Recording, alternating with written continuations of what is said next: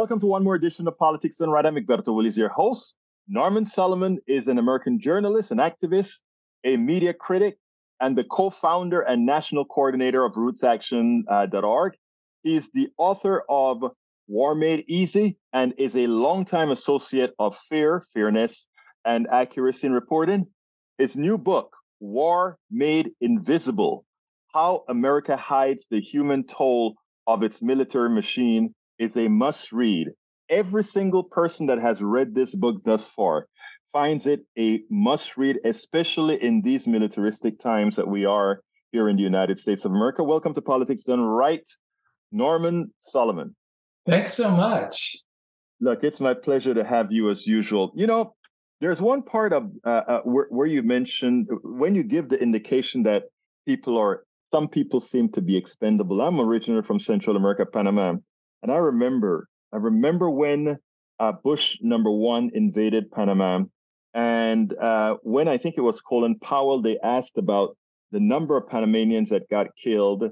And the statement, I think it was out of his mouth or one of his proteges' mouth, was collateral damage. And just when I read the title of your book, that is the first thing that came to mind people as collateral damage. Why did you write this book? I wrote it really much because of the point that you're raising here that in the US media and politics, whether it's acknowledged directly or not, some people are expendable and some people aren't. And a couple of years after that invasion of Panama, when the United States killed, according to the Pentagon, about 100,000 Iraqi people in six weeks, Time magazine gave a definition of collateral damage. According to this magazine, which was the main news magazine of the United States, collateral damage referred to people who should have chosen, and I'm quoting here, should have chosen a different neighborhood. Now, this is the kind of arrogance that we're dealing with. And in the 1980s, we had the effort of the United States of America from the White House to overcome what it often described out of the Oval Office as something bad that had taken place. It was called the Vietnam Syndrome because, according to the, the military authorities and the presidents, this was a bad thing. People after the Vietnam War in the United States, some of them, many were very hesitant or even opposed to the US intervening. So during the 80s, we had, of course, the invasion of Grenada, then the invasion of Panama, and that was a run up. This was okay, we're getting back into it. So we will crush these two small countries, and then we'll go on have bigger fish to fry in terms of militarism. So the Gulf War in 1991, then the US led bombing of Serbia and Kosovo in 1999, 78 straight days of bombing, not a single American lost, which is another way that good US wars are defined. And then after 9 11, going ahead to invade Afghanistan and Iraq. And so I wrote this book to bring up to the surface something that is so routinely evaded, many points on this spectrum that are not addressed. One is that the United States media and politics, with rare exceptions, tacitly or explicitly divides the planet into two parts those who count and those who don't, those who suffer, whose grief matters, and those whose grief does not matter. And not coincidentally, the people whose grief does not matter, according to US media and dominant politics, are people whose suffering is caused by the US military. It is hard to believe. I noticed uh, the first chapter of your book, uh, you called it Repetition and Omission. Explain that. I mean, it, it, it, repetition and omission. We do it all over and over again. And and what are we omitting here? What are we missing here? Yes, in terms of the U.S. military intervention, you could say it's sort of a repetition compulsion disorder. in terms of propaganda messaging, yes. we really know. I mean, how many times, if you watch a lot of TV, do you see a McDonald's commercial? You don't see it once, you don't see it twice. You see it so often. That's because it's well understood that in advertising, in propaganda, propaganda requires repetition. Repeating is the essence of propaganda. And when we talk about the bias, the extreme pro military bias in favor of what Martin Luther King Jr. called the madness of militarism, once in a while somebody will say, Oh, but I read a news article that said something very different. I read a commentary, I heard one somewhere on a radio network, a commercial one, and it did bring up these points that you say are not being brought up sufficiently at all. And my answer to that is because the essence of propaganda is repetition, the exceptions are they're exceptional. That does not disrupt the dominant propaganda model. And what we're dealing with now, here we are, the middle of 2023, and it has been so normalized. Healthcare, education, housing, neonatal care, elderly care in the United States, let alone many other countries, lacking basic support. People are dying behind this inequity. And yet, we're told that the Pentagon budget needs to keep rising through the roof. You know, Biden recommended last year he wanted a budget of 800 and something billion dollars just for the Pentagon. That wasn't enough for the bipartisan chairs of the House Armed Services Committees. Even more than that was appropriated. Now, it, it's interesting because you talk about, we talk about repetition and the way that the media gets involved in it. Um, I want to ask a, a, rather sinister question. Is the media generally supportive uh, or, or the way they interpret these military actions from the United States as benevolent because they get uh, a profit from all these advertisers that we have on TV. Again, you see a lot of Lockheed commercials, Martin Marietta commercials, and all these others on these stations. Do they are they sort of feeding, uh, uh, not wanting to bite the hands that feed them? In effect, it's really multifactorial, and that's definitely one of the factors where you have significant numbers of dollars flowing into major and smaller media outlets advertising from the US military, from military contractors, and so forth. So that's one of the ways in which there's an incentive and a pressure to go along and get along with the militarism of the society. And we have the political pressure, we have other kinds of commercial pressure. You have ownership with interlocking directorates, people who are on the board of a major uh, military contractor, which includes Silicon Valley, by the way, and they're also on the board of a major TV network or a huge uh, news outlet of some sort. So that again is a pressure. And then you have the revolving door that goes around and around between Capitol Hill, the White House, and these military contractors. As a matter of fact, Antony Blinken, uh, he took four years out from government service uh, during the Trump administration, since he's a Democrat. And he made a lot of money uh, brokering military sales to the Pentagon. And so then he had to uh, set aside some of his uh, investments in a blind trust and so forth when he came back into the uh, Biden administration as it uh, as it took shape. So this is very structural. And in terms of domestic policies, and I know in politics done right, you cover this extensively a big difference between Democrats and Republicans on healthcare, on education, on civil liberties, on democracy. Of course, we want the Democrats to be much stronger uh, for human rights on these issues, often falling short. But let's face it, the Republicans are neo fascists in mm-hmm. Congress. So that's a big difference in domestic policies. However, once you get to what's been referred to often as beyond the water's edge, there becomes a unity, you might say an imperial unity, where it's very hard. You know, once you get away from an issue, say like on climate change, uh, global warming, where there is a difference, but in terms of military expenditures and intervention, Democrats and Republicans on Capitol Hill, it's more like that. They're two hmm. peas in a militaristic pot.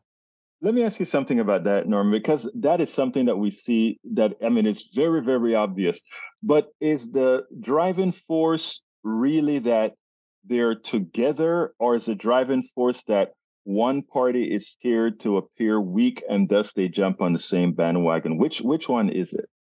Well, I think it is a combination. There's a shared belief in that the United States is the gift to the world, the extraordinary nation, as it's often called, the indispensable nation. There's a lot of pressure and belief, whatever the internal belief is, and I, I believe it's probably mostly uh, internalized. Democrats and Republicans, they believe that's their role. But uh, there also is that fear you're referring to. And when I was growing up during the escalation of the Vietnam War, one thing that Democrats did not want to be called is soft on communism.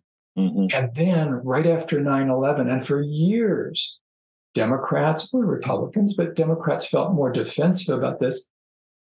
They didn't want to be called soft on terrorism.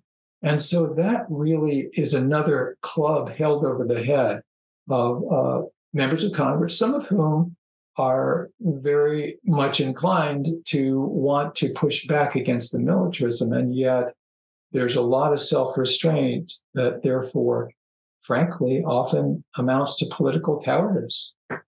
You know, it's interesting because, I, and, I, and I think one of the reasons books like yours, and not only this book, but all the other books that you put out, informative and so important is that I think a lot of times uh, the ignorance of the American populace is what uh, the these plutocrats depend on, and then of course they puppeteer their the politicians to do do their will.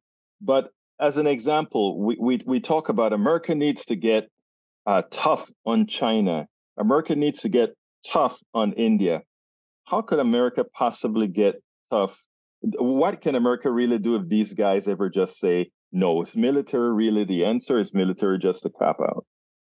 Well, there's really almost a nostalgia which is being outdistanced by the economic realities of the world. On Capitol Hill, a nostalgia for a unipolar world.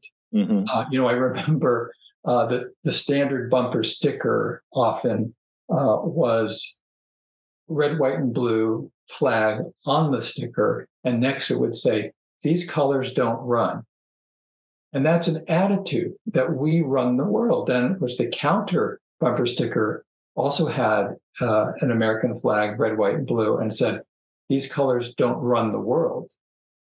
But that's a hard one. yeah. You know, the aspiration is still there.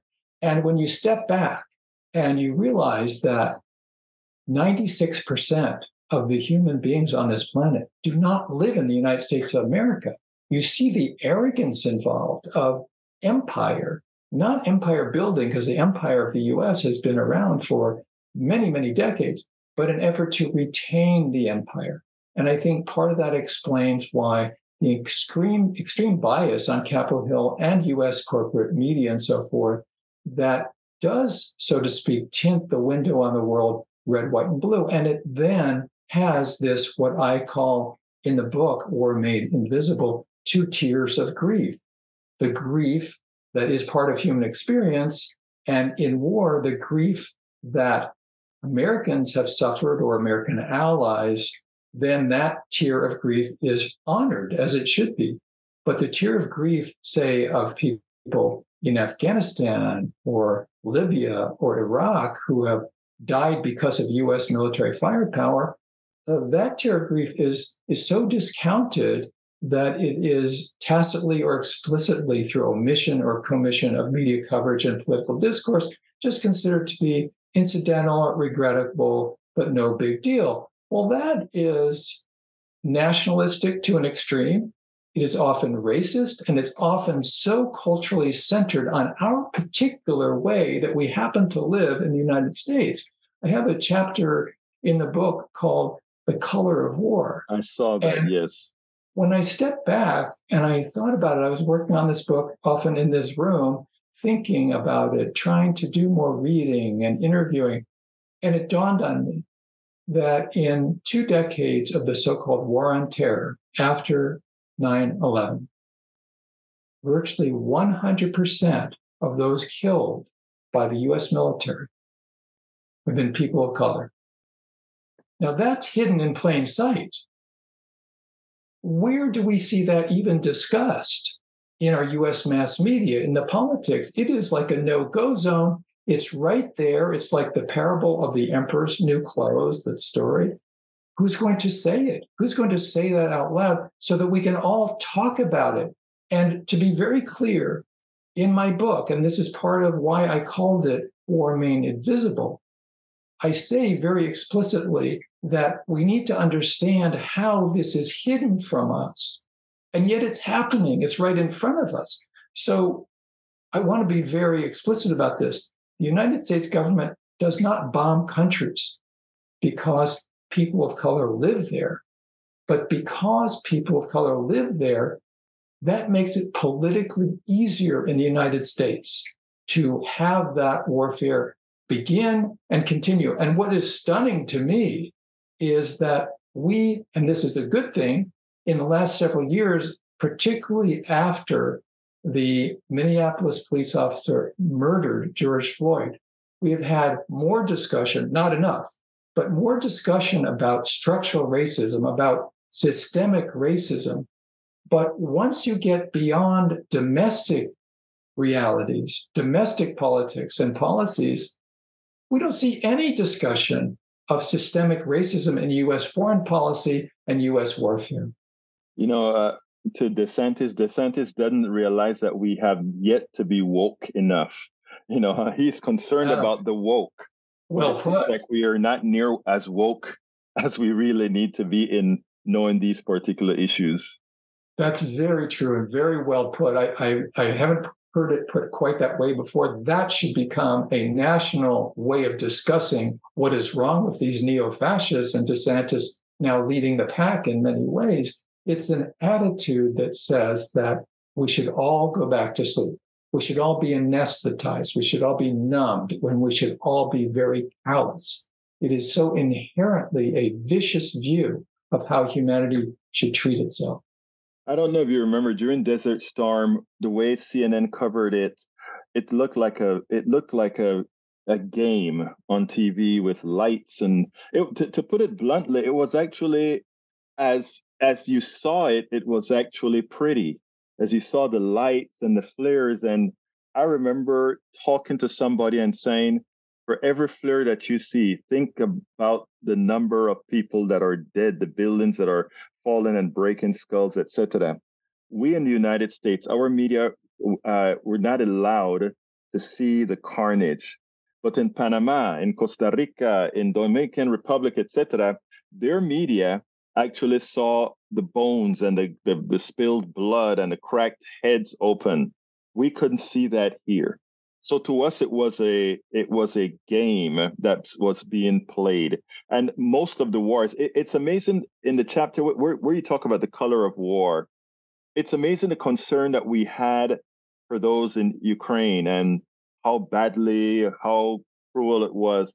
When in the Sudan and in many other places, atrocities of that nature, atrocities with our equipment being done, and it's nothing it's very much a normalized uh, bias that is so extreme that it fits into what people seem to believe quite often is just just natural. It's I use that cliche, but it's perhaps appropriate.